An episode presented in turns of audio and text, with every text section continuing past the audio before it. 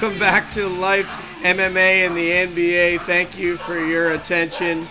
Um, that was a long intro that was dedicated to the man himself. He may be short in stature, but very long on talent. Give it up, folks, for Mr. Ronnie James Dio.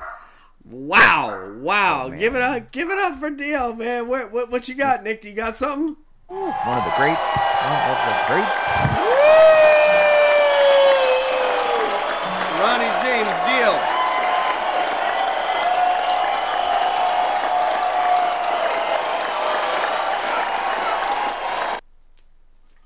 All right, party people, I'm back. Uh, one of those things that happened. This is, by the way, this is DJ San Marco, your host, Life MMA in the NBA, along with my co-host, my good friend and a man that I admire greatly, uh, the one and only, the uh, heavy metal bass player, which is why I've gotten. He single-handedly shoved me back into the the uh, the light of heavy metal so that I can feel its its sunshine on my skin. Um, he's the sociologist and nursing student, Mr. Nick Kazono. Good evening, my friend. Good evening, sir. Good evening. so, so I thought that that intro was befitting of, of the great Ronnie James Dio. Any thoughts on Mr. Dio? Oh yeah, one of the greats, man. One of the greats. Very unique voice, even by today's standards as well. You know, I mean, he set the bar, and you know, not too many people have either touched it or even come close as far He's as he's operatic. Is there like a Bruce Dickinson? Uh, like they're both kind of sort of an operatic, classical kind of voice, maybe, but he has a little more thunder. Yeah, his his his tone is a little more different than Bruce. I mean, every every vocalist, no matter what music you listen to, has a different sort of tonality to it. But yeah, I mean, this is pretty unique. You know, when you when you really hear him, you know, belt that gusto out, you're like, oh yeah, that's that's Ronnie James Dio. So And you know, I can't when I hear Vivian Campbell, the guitar player, doing some of those solos, like maybe the last in line, and there's certain parts of that I, I can't help it. Like the hair stands up on my arms, and it's just, you know, it still has that effect on me. You know, some 35 years later, 36 years later, uh, or or whatever it's been. It's it's incredible. Uh, you know, these bands will will just live forever. yeah, they're definitely timeless. And you know, they're you know when uh, a musician or band's doing something right when you know you're you get goosebumps and the hair starts to stand on your skin. You know, Yes. especially you know coming back to it years later and still feeling that same sort of sensation that you felt when you first heard it. So Yes. I mean, it's one of the greats. Yes. Timeless music. Yeah, absolutely. I, I just heard the song from Vision Quest a couple minutes ago. I'm trying to think of what that is. But when I hear this song, uh, Hungry for Heaven, and it's ridiculous that they wrote this for a movie. Uh, Ronnie James Dio, he he left us too soon. He's gone now. But uh, for those of you who are interested to hear um, so some of the '80s metal maybe did not age as well. I think Nick has alluded to that uh, in some past episodes, but I I believe that which we just heard a minute ago, songs like that, I don't think that'll ever get old. Oh no, I mean, especially there's been a resurgence in sort of uh, retro style metal in today's bands too. So a lot of those bands are still influenced by you know Orion James Dio and Iron Maiden and you know uh, classic Metallica, Megadeth, uh, you know Anthrax, Exodus. You know all, all those sorts of bands have sort of rejuvenated some of these uh, newer bands to kind of follow in their same footsteps and sort of almost like mimic what they did, but like more in a modern way.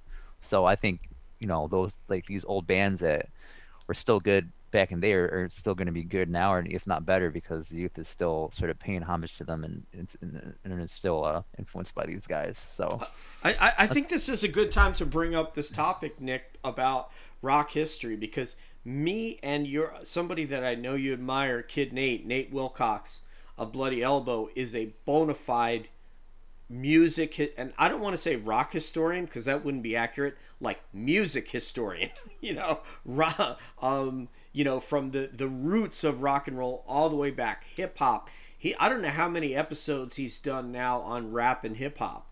It's phenomenal. Oh, he's amazing. Do you want to have Nate on to talk music? Do you want to? Sure. Yeah, Do you? That'd be cool. I, I know that he's uh he's really into like '90s rock bands too. I remember him mentioning, and I I have a strong sort of bond to those types of rock bands too because I grew up sort of listening to '90s rock bands in my youth and everything. So those a lot of those bands have a soft place in my heart, but I'm not like a hardcore where I listen to a lot of the bands that really didn't make it out of Seattle or have their own niche. I, you know, like I had I had a friend that he loved those style of bands, but like he knew like the bands that never left Seattle or the bands that are kind of you know niche oriented within that scene. So that, I wasn't that wasn't that Screaming very Trees or Nirvana or with Flaming Lips or. Right. You know, Right. I mean, Yeah. some of these other guys, some of these other bands, I'm just like, ooh, like, you know, I was more on the surface area of those types of bands, and even like the one-hit wonder bands that I thought were really good too, Well, this that, this that I is enjoyed during that era. this is what makes Nate interesting to have on about music. You could literally go from the 20s. I'm not I'm not exaggerating here. From the 20s to now and have a that's crazy. discussion. So you just have to decide. So basically what I'm saying, I'm pretty confident Nate will come on. Uh, I've had him on my show before. I've interviewed him about music. Uh, and I and we can have so I'm confident he'll come on. You just have to figure out what exactly you want to ask him about and come up with Yeah, I'm not gonna whatever's touch the 20s. no, no, no. Whatever's interesting to you, whatever Yeah. genre of music that you want to either get his opinion, you know, to basically to get his opinion on. That's the only reason you would have him on is to get him, him to talk about it. That guy is phenomenal. So just I want you to Okay, just that's just cool. kind of Yeah. get together what you want to Food do thought, yeah. and and I am 99% sure that if I ask Nate, he will come on and talk music with you. So Cool. Yeah. All right, so Nick, Nick is kind of like our program director of the show. Uh, for those of you who don't know, uh, Nick will come up with what topics we're going to cover. Um, he is an avid consumer of MMA news. He's introduced me to a number of people, like our guest a, w- a week or so ago, uh, Cyrus, uh, J- Just Gina MMA on Twitter, Kairos, uh, all these Oh, yeah, int- yeah, yeah. interesting people who are All all, good my people. All my new friends are my friends because of Nick, basically. So, um, so thank you, Nick, for taking pity on me and giving me some friends. No Um, worries, man. So I appreciate that. I was lonely uh, before that. lonely, you were lonely on Twitter, and I, I I, had to just show you the light. Only the lonely. So, what are we talking about this week, Nick? Talk to me, man. I mean, you know, talk a little Derrick Lewis Okay. stuff. Maybe The Black Beast. Yep. you know, maybe Jon Jones, a heavyweight. Uh, I Mhm. mean, it's a little. I know there's a card. I think this weekend, but you know. Oh, what do you think of Derrick Lewis? I mean, it's weird. Man. What'd you think of that fight? You know, um, it was really interesting to see him do. So, I didn't put my money on him being able to do that. There may have been some tells out there. So, what would the tell be? The tell might have been that he lost to Francis Ngannou twice. Uh, that here is Yeah. this amazing wrestler, this guy who can grind you out, put you on the floor. I mean, he beat the beat the hell out of Overeem like that. Supposedly, he's really Yeah. Overeem's up there training with him now. Uh, just like I don't know if you re- realize this, but when Travis Browne beat Overeem, where did Overeem start training? Oh, uh, Jackson's. Jackson's, right? Yeah. Then this guy beats the hell out of Overeem. Where's Overeem training? In Colorado. Colorado. yes. Smart man. So, uh, so there were some tells there, but um, Derrick Lewis was amazing. He landed that uppercut. Everybody knows that um, uh, Michael Bisping said this is a counter for a wrestler. But what Michael talked about on his podcast today with uh, Luis Gomez is you can say, I'm going to hit that shot. You can say, if this guy goes to, to snatch my right leg, hit a single, I'm to come up and I'm to hit an uppercut. But doing it at full speed in the middle of a fight is a whole nother matter. And he did that. So um, I was I was very amazed at what Derrick did. He played possum. He made himself look quite tired uh, in that first round, which I don't really think he was that tired. Would you agree with that, Nick? I mean, he likes to play possum and everything, and, and I think it's like a combination of things too. I mean, he was getting hit and everything, Mhm. and you know that could have sapped his cardio, and he could have just, you know, like you know, like most fighters back out and they go, okay, let me rest a little bit. You know, he kind of maybe over exaggerates a little bit and was like, all right, let me take a break or t- little little breather, you know, 10 second Mhm. breather, but let me let me just make myself look more labored to kind of buy, convince the other guy that I'm I'm more tired than I actually am. So then they kind of maybe have that false sense of security or whatever. Um, so I, I was fascinated to see that, and really, um, it kind of played out a lot. Uh, I think Daniel Cormier talked about, you know what I did? He talked about um, how he he ankle picked one. I can't remember how DC said he got his first takedown on Derrick. Um, I think but he basically, did get an ankle pick. He- that was the second one. I think he, he said use that. the, the first one the second he- one? Oh, yeah, okay. it was the second one. The first one, he said, and and he really he didn't like the way that Curtis Blaydes set it up, and he said he got Derrick going backwards. He got his hands up, and then he was able to get in on him, and he just feels like uh, that. Uh, it looked like that Blaydes was out there kind of just kickboxing and wasn't really trying to set it up, and uh, and that manifested itself in in uh, him shooting from outside. He talked about him taking a shot from really far away, and that's what happened, you know. And again, I mean, Cormier is an Olympic wrestler. When he decides he wants to do this, and he decides that you're his mark, he's going to get you. And he also believes that uh, he also he believes that Stipe will do something very similar to Derrick Lewis. Yeah, I agree. I think Stipe could definitely do that to Derrick Lewis as he did to Ngannou and everything. Stipe mixes it up a lot better too compared to Blaydes, at least based on these last couple of fights.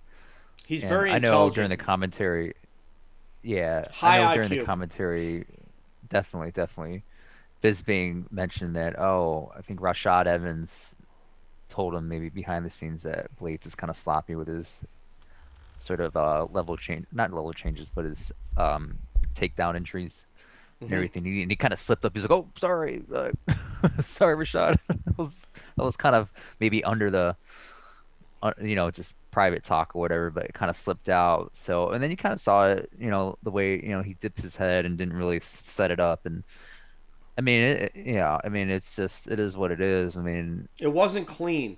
It wasn't clean. it wasn't clean. It wasn't clean. Yeah, I, and But, I, you know, it's just- and in the second round of the fight, early in the second round, should be clean at that point. Yeah, but like Lewis wasn't really, you know, most guys get takedowns where guys just when the other guy just comes forward, plants their feet, swings, and then boom, they just change levels and it's right there. So Lewis really wasn't giving him anything like that. So he was kind of staying back and just kind of He was conserving his energy. That, and he knew he knew what Blaydes was gonna do. So he just kind of stood back and was like, all right, like he was just kind of waiting for it. When it came, boom. I mean, I think people forget to realize, me, my, myself included, that Lewis has some fast hands for a 260 plus pound guy and everything. Mm-hmm. So it's just you make one mistake and that guy, and then he's got power too. So it's just boom. That's all. That's all. He is all such it an- He, I mean, you know what? Derrick Lewis really could be the Kimbo Slice without the, you know, with because he doesn't promote his backstory, and his backstory hasn't been foretold for several years. He really could be uh, the Kimbo Slice of the UFC. I mean, apparently, um, um, Michael Bisping indicated that he's done time, which I didn't know. But the way he's just so cool, he's funny. Um, he has a style that's very street oriented. I mean, a lot of people know that there was a boxer that came in Fortis MMA and was talking some trash about how MMA guys can't box. And Derrick Lewis, I think the video's actually out there, beat the hell out of that guy. Oh yeah, he he yeah He yeah. You can smashed see it. It's on it's on his Twitter. I think Derrick Lewis's Twitter, his first thing that pops up. So you could, Yeah, it's a- right there. Yeah, I mean he he beat the crap out of that guy. But yeah, I mean How about wait? Just one more thing. How about the story about the hurricane, where Hurricane Michael rolls through Houston, and Derrick Lewis is there picking up people.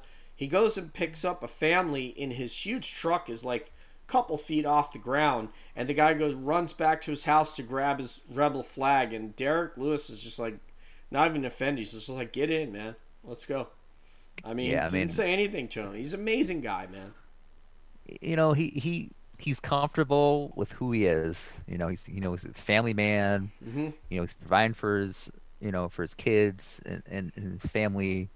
You know he's kind of a goofy guy. I think that's like kind of who he is when he's not fighting with his family. You know he's a kind of a goofball. So that that kind of you know shows itself when he's in front of the media and everything like that. I mean he just he's very some fighters you know they're younger and they just when you're younger and even in today's standards no matter what age you are sometimes you just don't know who you are and everything like that and so when you're put in front of this camera then you're, you're getting interviewed you know that lack of identity sometimes comes off as you saying things that kind of Colby are a little awkward you saying things that yeah Colby You covington create a fake definitely persona. one that's an extreme one Create a fake. Yeah, persona, but, like, yeah.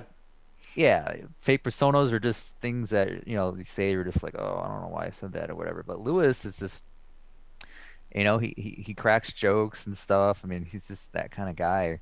Yeah, So, hey and it- Derrick, man, what was your diet before the fight? I ate my wife backs turn for backside. Uh, he talks about, uh, my The- balls is hot.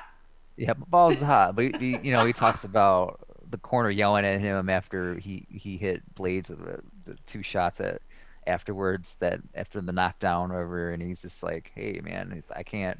He's like, I can't just switch off the the the sort of fighter the fight mode in me. Like other guys can just switch it off when they land something and they know someone's out they can switch it off. He's like i can't do that. He's like i, I just hit the guy until the ref steps in. He's like that Herb, he's like that's Herb Dean fault you know after they start yelling at him eh, you know during the fight or after after the fight we still in the cage but you know it's just to to know that oh like hey you know i don't have that switch and to be sort of in the moment, not really in the moment, but be comfortable enough for yourself to disclose that to other people in the media, saying like, "Hey, I can't, I don't have that switch." Some other fighters that without, some other fighters that don't know themselves that well or don't know, or not really comfortable in their own skin yet, in front of a camera, they might be a little sort of um, hesitant to disclose that information to the media, but Derrick Lewis, he's just very comfortable with himself. He's just like, yep. He's like, I don't have that switch. Sorry. And And he- he, made a joke out of that too afterwards. He's like, I don't want him being like the Undertaker, or you you hit one guy and he comes back up like the Undertaker. So he even jokes about that too. And he, he zigs when you think he's gonna zag, he zigs. So people's like, oh, he's gonna make a call out. He's gonna say something funny, and who do you want to fight next? He's like, oh, you know, I don't know, like maybe Alistair Overeem. And everyone's like, what? what? what? Like, where did that go? You're not like wanting a title shot. I mean, like you didn't call out Stipe, and you just meet like the number two guy. So you can expect him he's going to say something. You can ask him about his diet, and you think he's going to make a funny about Popeyes, and he talks about eating his wife's backside whole. And that was his, his involved in his new diet. So I mean, yeah, exactly what you said. Yeah, it's just it's it's cool to see, you know, fighters be comfortable in their own skin. And you know, I mean, you know, he's had a lot of I'm sure like what you disclosed prior, you know, before that he had a lot of life experiences, you know, yeah, he he did time, but you know, he's got kids, he's married and you know, those life experiences make you more comfortable with who you are. So I think that's the reason why we have he, he we have a Derrick Lewis with a great personality because he's comfortable with who he is. So like someone like a Maycee Barber who's you know 22 or whatever. I mean she's still you know kind of figuring out kind of who she. I mean, she kind of knows. I'm sure who she is, but as far as dealing with uh, Yeah. the scrutiny of fans and and and you know her having this you know idea that she's gonna be the youngest champion, but then when that doesn't you know bode well or you have some hurdles, it's like what kind of identity do you want to identify yourself with after that? You know, so I don't know. So like someone like her who's just kind of trying to figure out her feet in the MMA landscape, you know, interviews with her sometimes are just kind of like, like just they rub people the wrong way based Yeah. on maybe her trying to be confident, but then her not being sort of comfortable in her own skin comes off as just being like full of herself and cocky. I mean, I never really got the. I'm going off a tangent here with her, but I never really got like that whole like I'm full of myself kind of vibe from her. But some people, you know, it just rubs the wrong people the wrong way with some of those sort of comments that she's made just Well- regarding herself. Yeah, I mean, let's well, let's. I mean, there. You know, you and I talked about this in the car, so we'll reiterate some stuff that we've heard. Um, I heard the guys from MMA Fighting talk about it. It was like Casey Leiden and uh, AK. Um, what's that guy's name? Um, I can't think of his name. AK Lee. Oh, AK Lee and, and Mike Heck, they said, you know, Dana was asked about the performance of Alexa Grasso, and he says, well, man, that Maycee, you know, she was great, but man, that Maycee Barber, she's a killer, man. She's a murderer. She'll be back.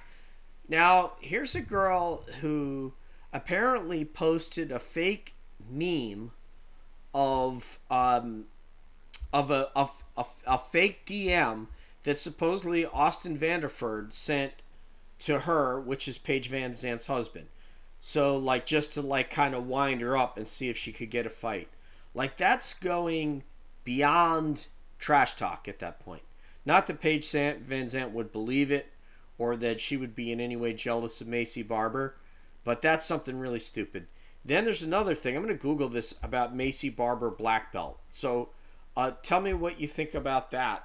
Um, oh While- her while I Google trying this. saying that claim Yeah. that she's a black belt. I don't care. It's like whatever. It's like you know she's a she's a young fighter, so you know some some young young some young folk do things that are not the brightest sort of decisions. So, but like I don't know. I don't really. I mean, me being a Brazilian Jiu-Jitsu practitioner, or anything, I just don't really hold black. I mean, black belts are cool. Having a black belt's a great honor and everything, but I don't really hold them as much as, on a pedestal as maybe some other people do, and everything like that. Um, so I mean, yeah, is it disrespectful to Brazilian Jiu-Jitsu? Sure, you could interpret it that, but it's like you know, young fighter, they, make they make decisions that sometimes are dumb. So it's like, I'm, I don't know. I to me it was just like, yeah, dumb move. I don't know. I'll just Yeah, it just rolls I- off my shoulders. It's not Yeah. a big deal to me.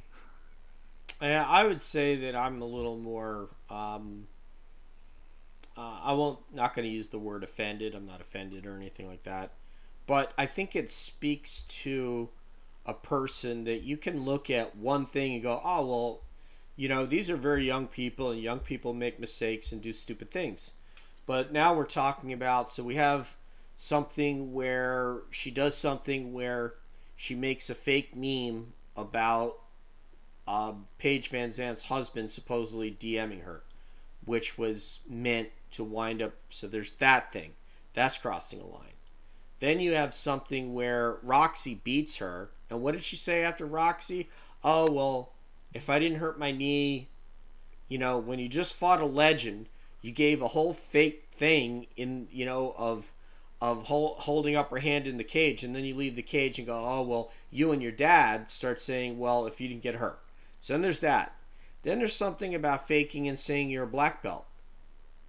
I mean, if that would have happened like at Helsing Gracie, I don't think that person would be allowed in the academy again. Or Gracie Barra, even. I don't.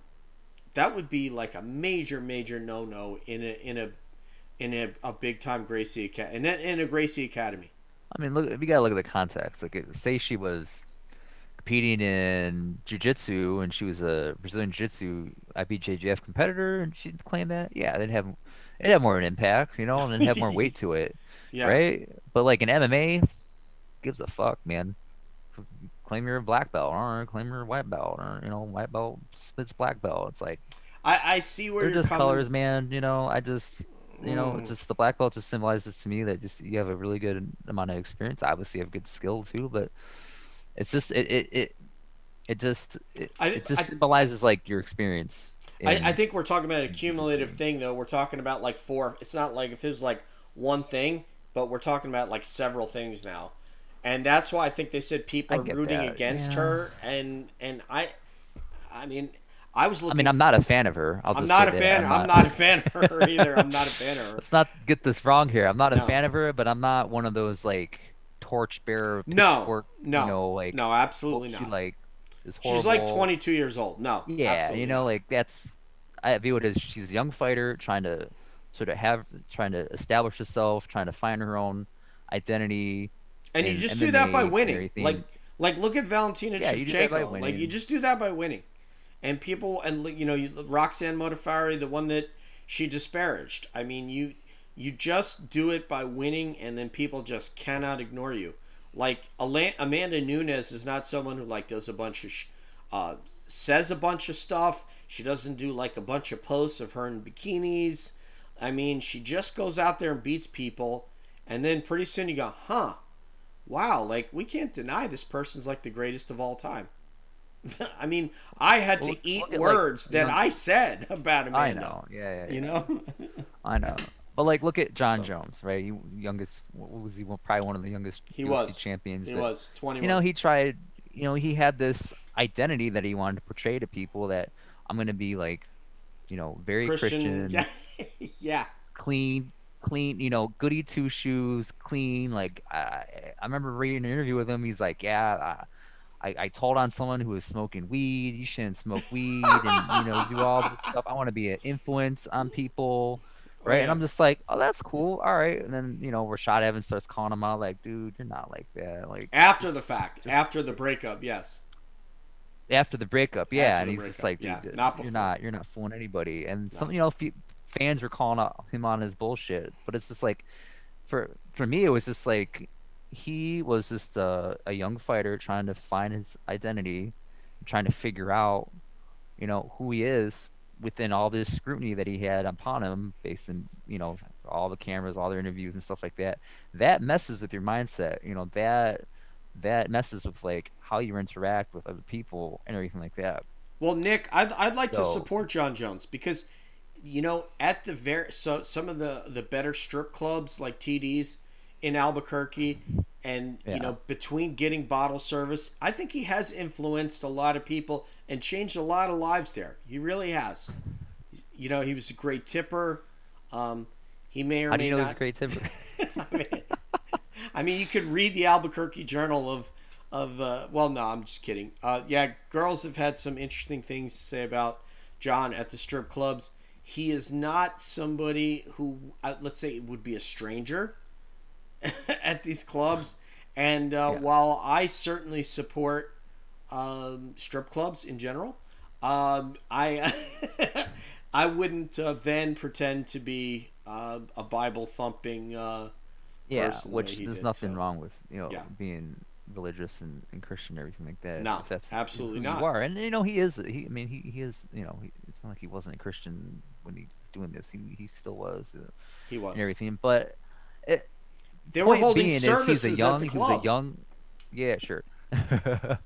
point being is he was a young fighter trying to figure out sort of his identity and plant his feet and kind of portray what he wanted to do or who he was to people, and that was a very, very sort of Yeah. very um, it was it's this big disconnect between what he who he actually is. Now as he's older, now that he's in his 30s, he doesn't care. He's like, yeah, I, I did a bunch of coke when I beat the crap out of Daniel Cormier. I didn't train at all when, in the first Gustafsson fight. no, You now, know, and that that now- experience, his maturity, now you know who he is, and Well, people he's are like, actually- you love him or hate him. he's changed again. Now he's this gun-toting guy. He's wearing military uniforms, uh, Afghan scarves, out in the desert with all manner of automatic weapons, and his dogs, you know, firing away.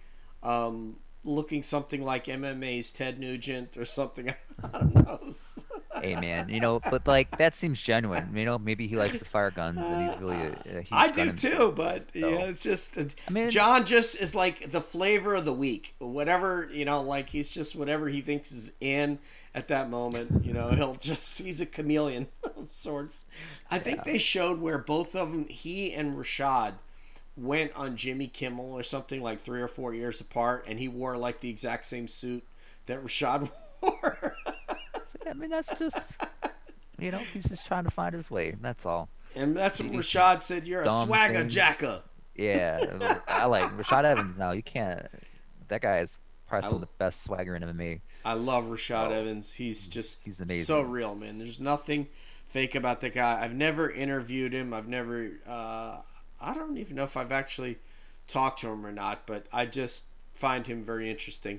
I think last time he was on Rogan was very, very interesting. He's Oh, really very interesting. He's very Uh, spiritual right. now. He's really into yoga and um, very interesting guy. into magic mushrooms being like uh, Magic mushrooms. a treatment for, but he's into like medicinal like mushroom like mushroom use where it's like it helps your your health and your mental well being and everything like that. So he mentioned that he was trying to work with the UFC with using sort of medicinal or magic mushrooms to help with like maybe like CTE or some sort of you know some sort of treatment for the fighters. So I I mean it's very interesting. On another, it- not really another tangent, but the reason why he went vegan was it was very interesting. I don't know if you remember this from the Joe Rogan podcast, but he said that he had like a, I don't know if he was on magic mushrooms or he was on like uh, some sort of hallucinogenic drugs or like the ayahuasca, I- ayahuasca one or whatever. But I want to dedicate this song to Rashad Evans. Give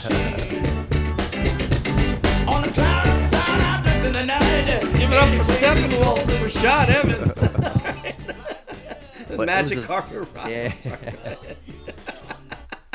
but it was a really interesting reason why he went vegan. I don't know if you remember this from Joe Rogan. No. Get back where I was trying to get to, where he said like he was he, he was on some sort of you know trip or whatever. yeah. like you know mm-hmm. hallucinogenic trip and he he heard a voice that, that said like I smell really bad. It was weird. Like, it was like either my breath smells or I smell really bad, and they're like, "That's that's because you eat, you know, meat and you eat animal products. That's why you stink." And he's just like, I was like, "Oh, oh, okay." And then he, he's like, "That just resonated with me." I was just like, "You know what? I just I don't think I want to eat meat anymore." It was just it was an interesting like reason why someone would go vegan just from like having that kind of experience and him just something just kind of clicks clicked within his his uh his head or his brain it was just like yeah i don't know i don't really want to it was an interesting it was a very interesting reason It was. Uh, uh, he. I was interested in Rashad. Um, this, uh, you know, I hate to rehash this. Nick has heard basically everything I've ever had to say about Albuquerque, Rashad, Jackson's Jones, but it for me, I value friendship so highly that I connected the moment that I connected with Rashad Evans, and I don't mean personally, but that I connected with his story was when he left Jackson's when when he was usurped by Jones, who basically they had agreed that they would never fight, and then word quickly got back to Jackson's when um, Jon did a nondescript radio interview with somebody, some guys who weren't even MMA journalists. They were from a sports station or something, and he said, "Oh yeah, I would fight Rashad." Um, and that basically tore apart the team. Rashad is one of the pillars that Jackson's was built on, along with Keith Jardine and Diego Sanchez. If you want to make like a three-legged table, that was it right there. Um, and so it was very sad. So when that happened, the team broke up, and Mike Winkeljohn, being the type of person that you couldn't trust, that if someone offered him ten dollars to kick you in the knee, and he was your friend, and he really needed that ten dollars, he would do it. You know, um, he's that kind of guy. And so he said, "Oh, uh, Greg said, look, okay, Rashad is now leaving, and they're gonna fight." And Rashad then had to go and start a whole new team. I guess he first he went up to Trevor Wittman's, then he went down to Boca Raton and helps found the Blackzilians. I mean, look at how many guys are still, you know, from that lineage of the Blackzilians. So you know, there's another amazing thing the guy did. And John was just incredulous. So John, uh, Jackson said, "Look, I don't want to get involved in this fight." And Mike Winkeljohn, "I'll coach against him." He's like, "This guy's going to be, you know, Mike, you're so transparent. You're like this six foot four amazing person is going to be my meal ticket for the next decade, at least." And he's going to be the greatest fighter ever, and that's where he was headed to be a lot of things have happened. You know, steroid, t- you know, positive tests of steroids and so on and so forth. I would say this: how how common is that in MMA? I feel like that's super common. Um, Trainers going it- with a guy who's probably they think is going to be the next big thing, and then Well, just kind of let me let me cut te- off ties with other fighters. let me tell you how common it's not from any of these super camps because basically you have three three really big camps in the history of modern MMA. You have AKA, you have ATT, and you had Jackson's. And Mhm. AT, AKA said, okay, we're going to get a heavyweight in here. This guy from Arizona State, wrestler, Cain Velasquez. And that's the only heavyweight that's coming here that's going to be of any significance, and everybody else is going to be a training partner. Then Cormier comes in there. They become great friends, and Cormier says, "Well, okay, I'll, you know, when he came over from Strikeforce, because they were both heavyweights, but they were in separate promotions. And when he came to the UFC, he fought light heavyweight. Then you had Luke Rockhold come over there. They never had another other than you know like uh, Mike Kyle, um, who was another Strikeforce guy, but um, he was by the time UFC came around, he was pretty much done. Um, that's going to be our middleweight. Then at uh, I'm trying to think of who they had at welterweight. You know, you had Josh Thomson was more like a 155. You had No, you had Koscheck, Koscheck, yeah, yeah. and John Fitch. Fitch. And we're not Yeah. bringing anybody else in here. Nobody else is coming to this camp to usurp these guys. And then of course Koscheck had issues with Hav, and, and he he left and and uh, his career fizzled out. Um, actually started flying airplanes and stuff. Oh, Um, good for him. yeah. And then you had Khabib and so on and so on. So that's the way that they did their business. And and if you can't name me anybody that usurped anybody at ATT, they basically said we're going to create a model where lots of people can come in and train, but what we're going to do for you guys is we're going to make it a 5% cut of your purse and that covers everything. All your gym fees, everything. Then you go to Jackson's and you're like, oh, okay, well, we're going to take, you know, like 20% plus if you want to hit mitts with Mike, you have to pay Mike. And you heard all that bullshit with Cowboy Cerrone. Here's a guy who's made millions of dollars over the years. And if people want to hit mitts with Winkeljohn, you got to pay Winkeljohn for a private. So then you would have, they're so Benedict Arnold. It started with Rashad. It actually kind of started with George. But Diego at the time was not making himself of this is what I'm told by Coach Luttrell. Diego Sanchez was not making himself available for everybody to train when he was not in camp. That's what I was told. I can't confirm that. I'm not saying that. That's what I was told. So they let George come in. And then this, but that was kind of seen as tangential. And um, Diego went and trained with the Ribeiro brothers and others in uh, San Diego. So he was out of, gone out of town. Then they started this thing where they were going back and forth. There was Trevor Wittman's guys and the Jackson guys, Brendan Schaub, and a whole bunch of. They were basically guys cross trained, Nate Marquardt, et cetera, Yeah, et cetera. Marquardt, yeah, right? yeah. All those guys were cross training together, and they had Phil Nurse come out, blah blah blah. But then it started where you had um, Arlovsky came, and then you had Travis Browne ended up coming. So then you had Travis Browne beat Overeem, and then Overeem said, "Well, I want to come," and Travis Browne is like, "Well, I just beat this guy. Now you're going to bring him in here and teach him everything you taught me?" And they're like, "Yeah, dummy. He's making eight hundred thousand dollars a year. So just in case your math is a little shaky, that's eight zero comma zero zero zero every time he fights for us. So yes, he's coming here. So there's zero fucking loyalty within that gym. None. And that's what destroyed it. So you don't have to take my word for it because I was saying it in 2012 and 2013. You know, shortly in that time, right after I left New Mexico. So late, I left New Mexico in late 2011. Yeah. And then that's 2012, 2013, I met you and I started saying this stuff. Yeah, now yeah, you heard Donald Cerrone confirm every everything that I said. McDojo and the whole nine yards. They'll let anybody come in there. Yeah, and then that's a good comparison to AKA because they, yeah, they, they do. You don't really, you haven't really seen anyone just high profile fighter just leaving AKA because Zero. with somebody else, and they had that. ATT, it could have it could have happened with DC and and Cain, even even with uh, Koscheck and and Fitch as well. So yeah, I mean they they made it work. So That's loyalty. ATT is more like a, yeah, and then ATT is more like broad. There's so many coaches and everything, and so it, they, they kind of make that work as well. But if you're yeah. if I, I mean I mean I want to give credit where credit's due. Greg Jackson is a genius. Mike Winkeljohn, I would say not so much, but Greg Jackson was a genius. So I, if I were a fighter and it was you know the 2010s and 2011s, I would want to train with him. But if there's 50 people, you know, all these pros on the mat, Julie Kedzie and Heather Clark and Holly Holm and Maximo Blanco and Diego Brandao and Diego Sanchez and um, Yeah. Isaac um, Isaac Valley. Flag. Isaac Valley and, Flag. You know, you could just you know Keith Jardine and Clay Guida and I'm gonna uh, you know John Dodson. Yeah, we could just keep going and Keith Yeah. Jardine and on and on and how the hell can you coach all those guys? All those guys are contenders.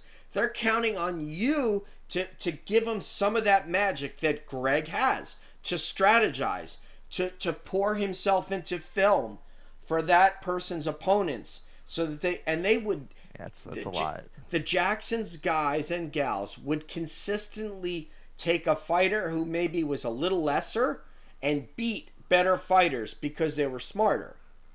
And then, but you can't do that anymore when you have. I don't even know how many fighters they had running around the gym at one time. It was, I mean, I, I went there. It was absurd. Yeah, it was I mean, lot.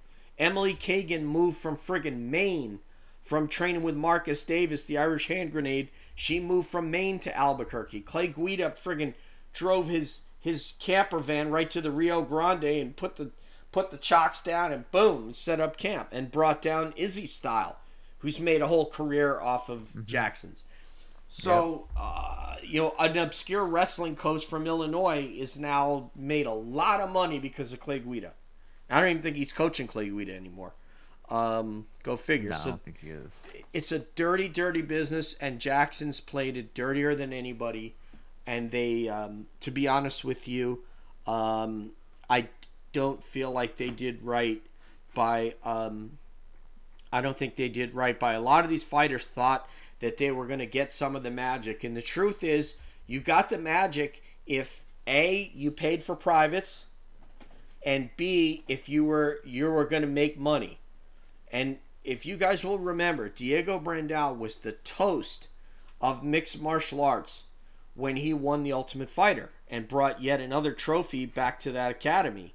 And then as soon as he got beat by Darren Elkins and then lost another couple fights, they had no time. They didn't want to know from Diego Brandao. He took off and moved back to Texas with his original coach.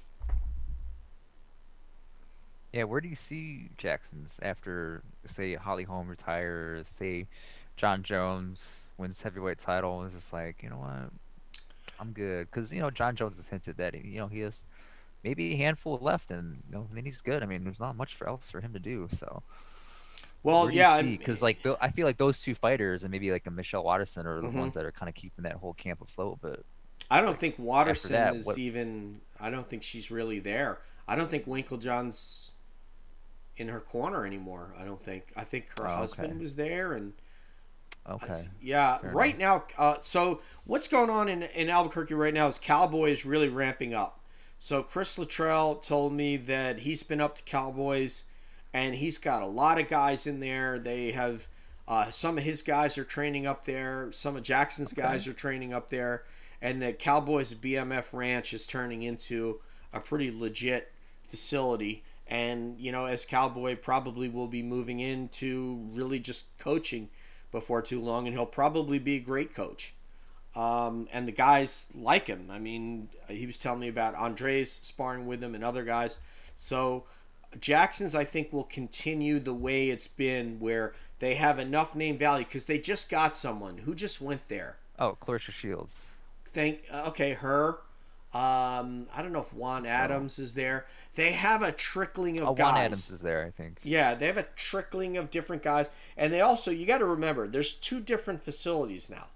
So the original facility on Acoma Drive in Albuquerque was the original Jackson's MMA. That closed and was empty for something like three, four years, whatever it was.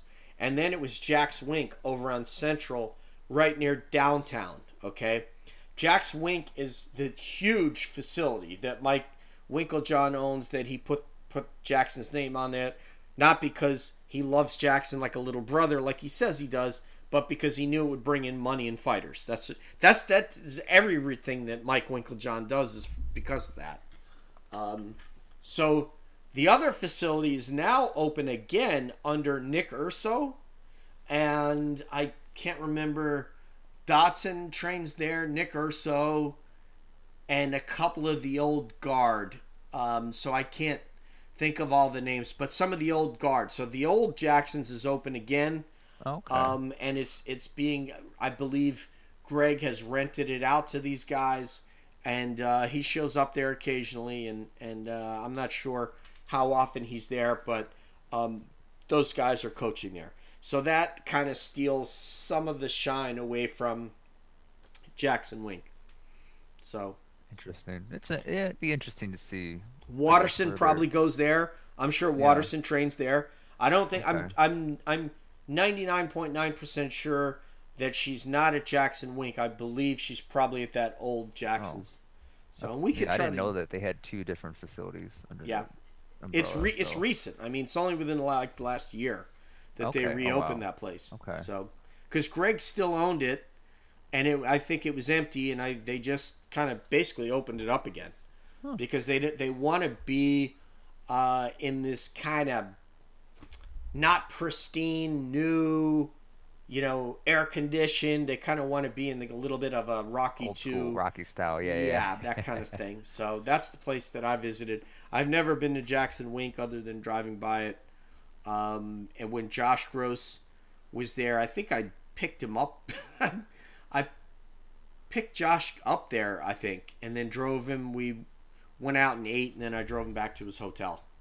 Uh, That's pretty cool. When he was there, yeah, uh, one time. But I've never been in there, and obviously I don't plan on going in there. There's been a lot of uh, it's just been so many things. There was some Russian guys that uh, came in there. Obviously, you know about Ramzan Kadyrov and his relationship, and that's not exclusive to Jackson's. I mean, I'm, Mark Henry's guys have been there. I don't think Mark Henry's been to uh, um, over to um, what's the name of his uh, Chechnya.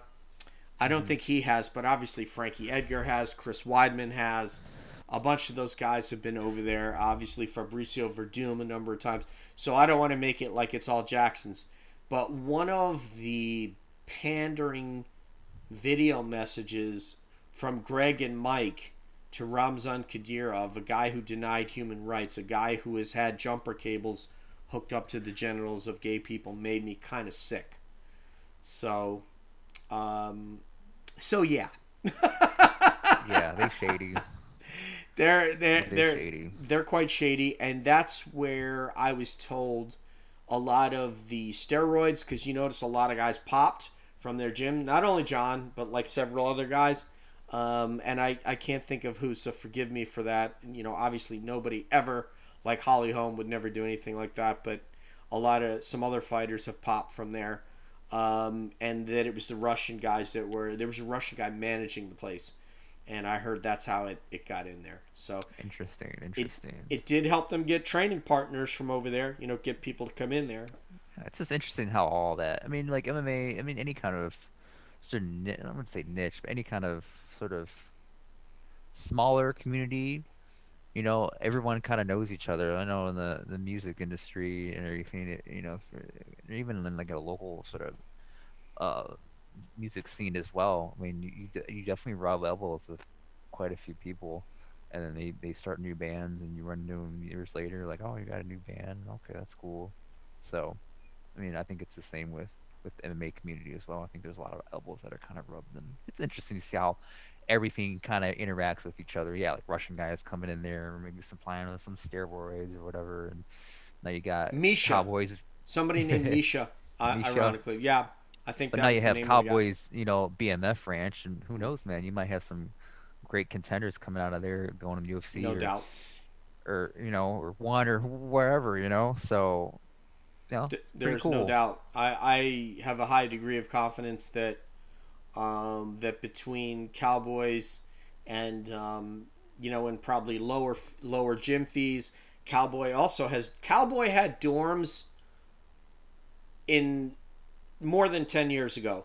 So before the new Jack's Wink with their whole dorm setup where supposedly um, actually I don't even want to tell that story cuz I can't confirm it. So let's just say there's there's a lot of stuff that's that's gone on in those dorms. I don't want to I, I can't confirm it, but I, I've heard things. So I heard I heard things.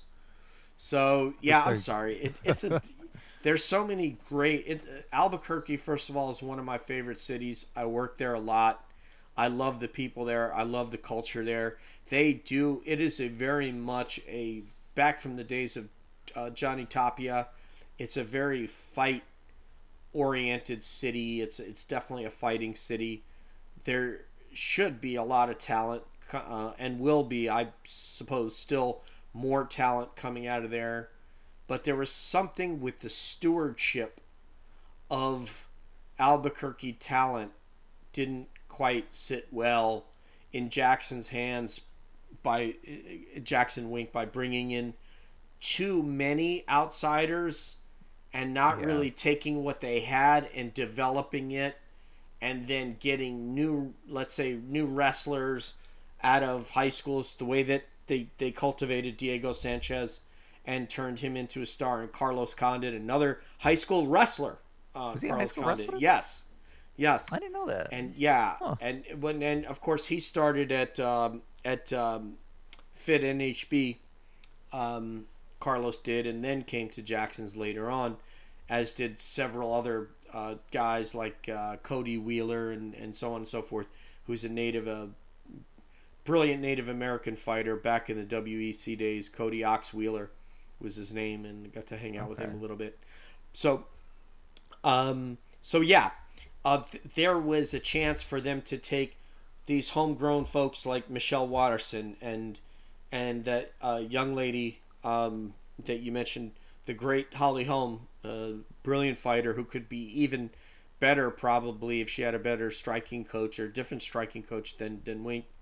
Uh, you've heard Connor Ruebusch and those guys call for that for years. Uh, if you listen to their show, and those guys know striking a thousand times better than I know. Uh, yeah, I don't know anything. but you know, I mean, she that was like her first coach, and you know they've had Sure. that stuff on, so you know, Sure. it's hard to break that, I guess. Yeah, I mean, it's like I said. You know, we've talked about about Alistair Overeem and leg kicks. Alistair Overeem could come out and do nothing but keep his guard up, jab, right hand, and and calf kick, and there's nobody in the heavyweight division that could take what he could deliver. Certainly not Stipe, and definitely not Derrick Lewis. He could kick Yeah. you in the calf hard enough to take you off your feet. He has the legs to do that. Just that one thing. So when I say that a lot with Holly Holm, with all the skills and talent that she has, and boy, her grappling and her wrestling have come a long way since um, you know since she was been taken down by like Shevchenko in that fight. You know, um, she has come quite a long way.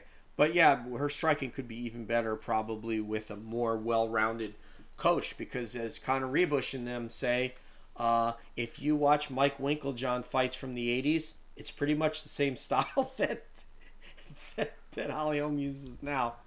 Uh, it looks like he, she's Holly Holm looks like a 1980s uh, Mike Winkeljohn kickboxing match. So, Um, but I don't want to. I don't want to dwell on that. There's a lot of talent in Albuquerque, and if you had guys now, they they imported like Keith Jardine came there from Montana. I believe he was actually a football player in, in a college football player in Montana when he came there. Rashad obviously uh, came from Michigan State and went out there, and they could have taken kind of that core group and then slowly brought people in and developed them and coached them and turned in these amazing fighters and and without just literally opening the doors to the world of all these people to come in under the guise of we're going to bring in the best for you but really what we want to do is not that we really want to get their paycheck so we're going to go out we're not going to you know we're going to let you coach each other so you we'll take one of you one of you will coach class you know, Greg will be there. He'll be there for this class. He's not going to be there all day. Mike will be there, but he'll be there if you pay him for the privates. And then you can coach each other because every weekend we're going to be on the road making, uh, uh, and we're going to be turning in 10% of everybody's money or 15% or whatever, depending upon if you're living in the facility, et cetera, et cetera. So that's the shit that they did. They could have done it the other way by just turning out prospect after prospect after prospect, but instead, like Rustam Khabilov, oh yeah, Rustam, come in. You know, he gets a couple suplexes, he gets on some big shows. What happened to Rustam Khabilov? Well, were you going to develop him? Well, man, who has time? You know, we, we got all these other fighters. That's my issue with them. yeah, that's interesting. Yeah, I mean they're just in a business. They screw over people to make some money. They did. You know, had but they they made it like of we're family. We're family, Rashad. Yeah, You're our yeah, I captain. mean, yeah, they're deceiving people. And they shit They're deceiving people and everything like that. all over those guys. People came But, from yeah. far and wide.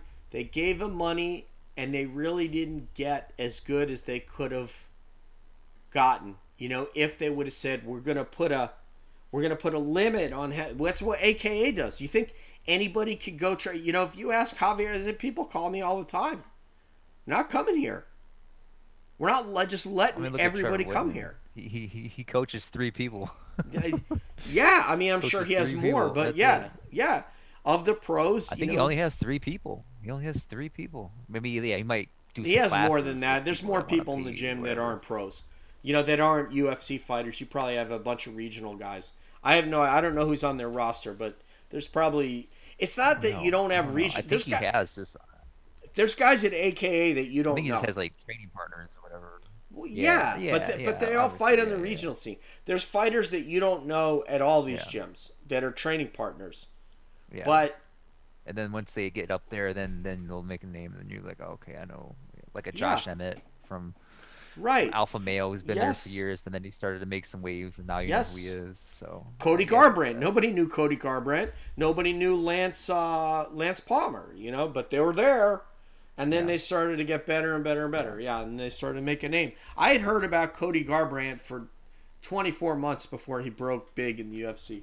So, um, so yeah, I mean, your I, your point is is well taken, but I just for people to understand, you know what they did. It's not it's it's a place that that is part of the history of MMA, but it's a place that screwed a lot of people over in the desire for money. And everybody wants to get paid. The guys, I mean, Crazy Bob Cook and Javier Mendez, these guys want to get paid. I mean, everybody wants to get paid, but you can only go so far when you're dealing with somebody's life and their physical well-being because ultimately you people are coming there with the promise that you're Rustam Khabilov didn't go to Jackson's to go, "Oh, I want to move to some place called New Mexico that I can barely pronounce so that I can train and fight for a little while and then leave." He went there cuz he wanted to become a champion.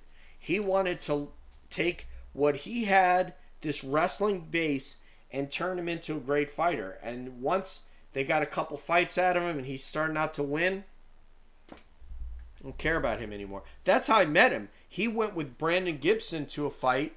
Um, So Brandon Gibson also is not there anymore. Do you know that? He's over at Cowboys, isn't he? Yeah, what I don't know. I don't know if he's a Cowboys. He's not a Jackson's. Is my point. And he had been there for several Okay. years and done a lot of stuff Yeah, for yeah, free yeah. over there. Um, but yeah, Brandon Gibson isn't there. But I saw him at an event, and um, this was one of those where Dede Pederneiras. I was kind of there with Pederneiras and company, and they had a table that had no place to sit and eat. So I kind of walked in the dining room, kind of like, where am I going to sit? So I was just going to sit at an adjacent table. Like I didn't care. I'll when it comes down to time to eat, I can sit with somebody or sit with nobody, and I don't care. Brandon Gibson goes, ah, it comes DJ, come sit with us. So I go sit, and it's him and Rustam Khabilov, and I sat there and I talked to him, and Rustam Khabilov insisted on paying my check and paying That's for me to eat. Yes, never met the guy in my life. Yeah, yeah. And I was like, no, dude. I mean, I have mo- I mean, I've got the money to pay for this. I'm not like poor or something. I could understand if you know I didn't have any money. He insisted and, and was so nice. He had that tran. You ever see the translator guy that uh, that translates for Khabib with the beard, Yeah, bigger, yeah, yeah. tall guy, dark hair, dark beard. That guy, he was there. So I got to see, Oh, okay. yeah, him.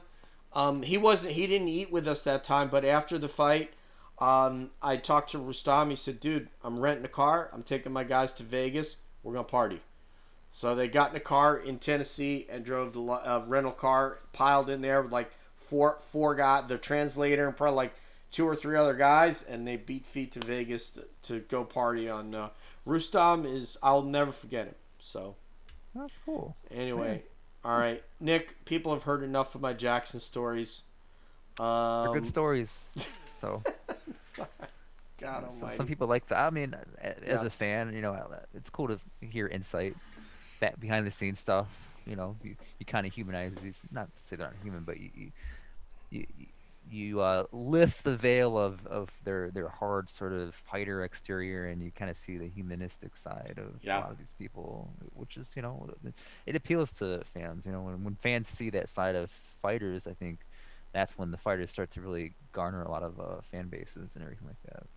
It's wild. It's wild, man. I mean, I, I, uh, just going to these events. Imagine being in the elevator with Big John McCarthy, and being like, opening the door opens. You're like, oh my god, it's Big John, and you Yeah, get in. Crazy.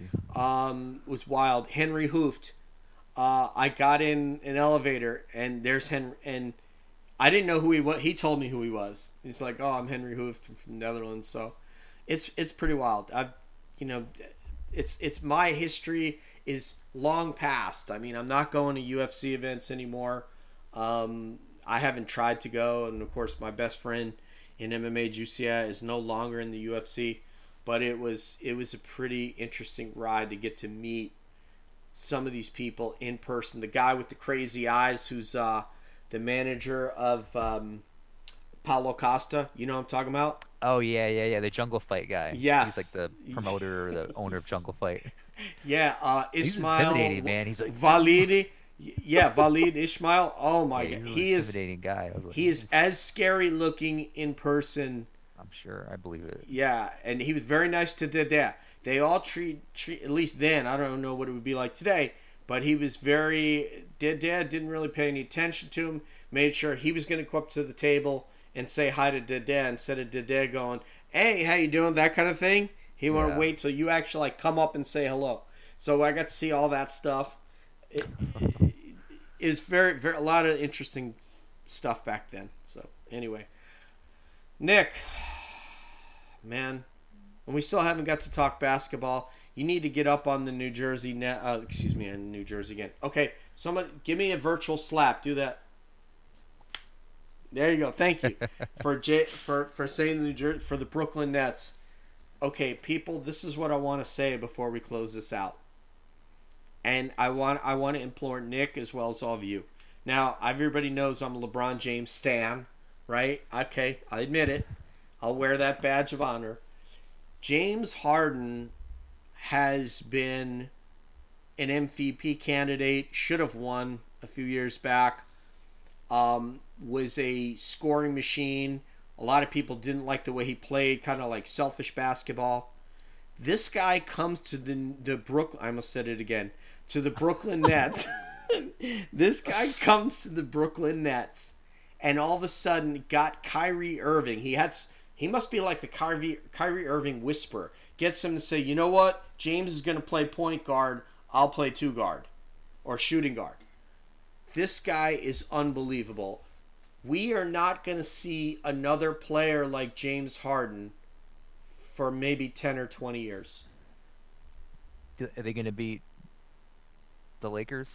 Dude, I mean they just they just did a West Coast trip, Nick, where they were undefeated. They beat everybody. The Lakers, the Clippers, Utah. Uh, they were undefeated. They went But like that's not fi- with LeBron James playing for real. I heard And LeBron Anthony James Davis. like regular season, like yeah, I heard LeBron James regular season. You know, he he does his thing, but he doesn't really turn it up until like playoffs. It's like playoff LeBron James is like that's It- what I hear. it's hard to say. I mean, one thing we well, first of all, he didn't have Anthony Davis there, so you're missing, you know, the the second best player on the team, the maybe the best scorer on the team, in Anthony Davis. Was he injured or something? He is. Yeah, he has an Okay. Achilles, uh, uh, sore Achilles. MRI was negative, and they wanted him to take something like three weeks or a month off. So there's that. So LeBron's playing a lot of minutes.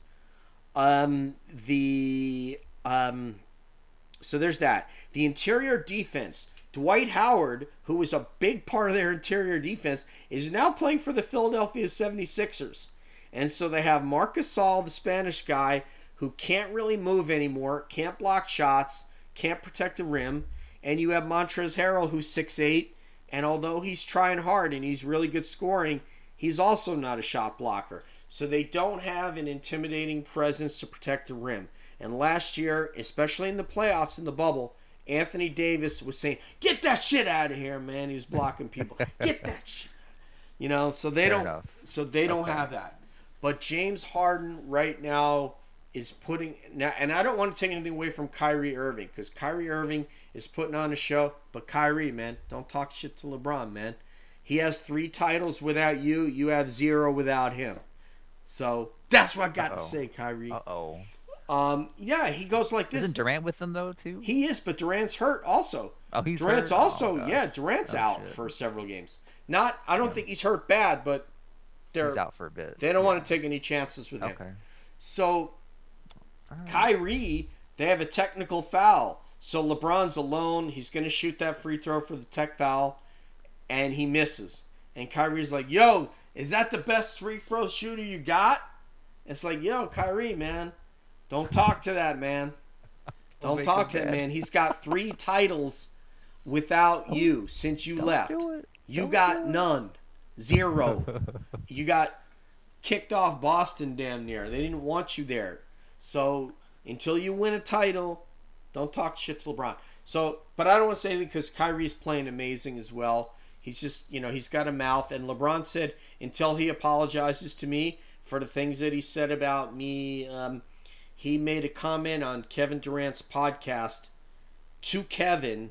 Kyrie said, I'm glad I finally got a player I can pass it to who can hit a big shot at the end of the game.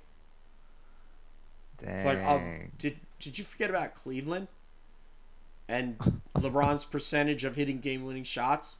yeah. did you- maybe- maybe you Kyrie's forgot not that. the brightest person. so. Not the brightest person. He needs to burn more sage. Great, great player.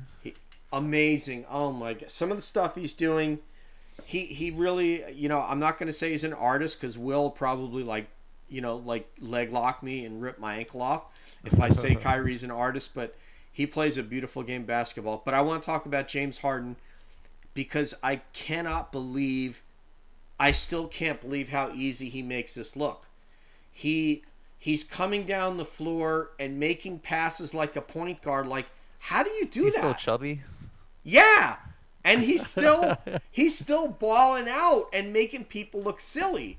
I don't It's I don't athletic ability, man. it but it's not but it's it's really not athletic. It, it's more like Larry Bird like type smarts. stuff. Yeah. it's like smart, Okay. slick. Yeah, It's not like experience, he's flying over and dunking Yeah. and, and, and driving by people at light speed necessarily. He gets you to move one way and then he goes. You know, he's just. Yeah, he knows. I- he knows the game.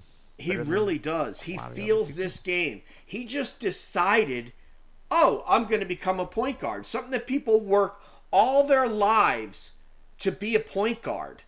I want to make myself uh, the best passer. Kyrie's been playing point guard since he's a child. And James Harden just goes, oh, I can do that. and he's like, and he is. And he's making beautiful passes. And they traded away half the team to get him there. So the, the talent they have around there is not very good right now. And they're beating everybody. Maybe by two. It's, yeah, that's all you need. it's When Durant comes back, then they're they're, it's they're in- oh my god! It, and then when the right? yeah, and Durant when the playoffs come around, Durant's going to be block. That's when he really starts playing defense. That's when he's going to be blocking shots, because a, a playoff Durant on defense is like playoff LeBron on defense, okay. except Durant has arms like a seven foot one guy. Yeah, he's he's huge. he's, he's incredible. it's just it's insane.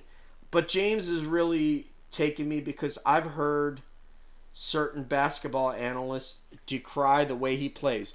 I would decry the way he played in Houston, dribbling the ball, pounding the ball, not pat, you know, getting enough people involved. And man, he has he has said, "Oh, well, watch this. I'm going to take my fat ass to Brooklyn, and I'm going to show you guys that I can play this game any way I want. I just have to decide what I want to do, and then two things are going to happen.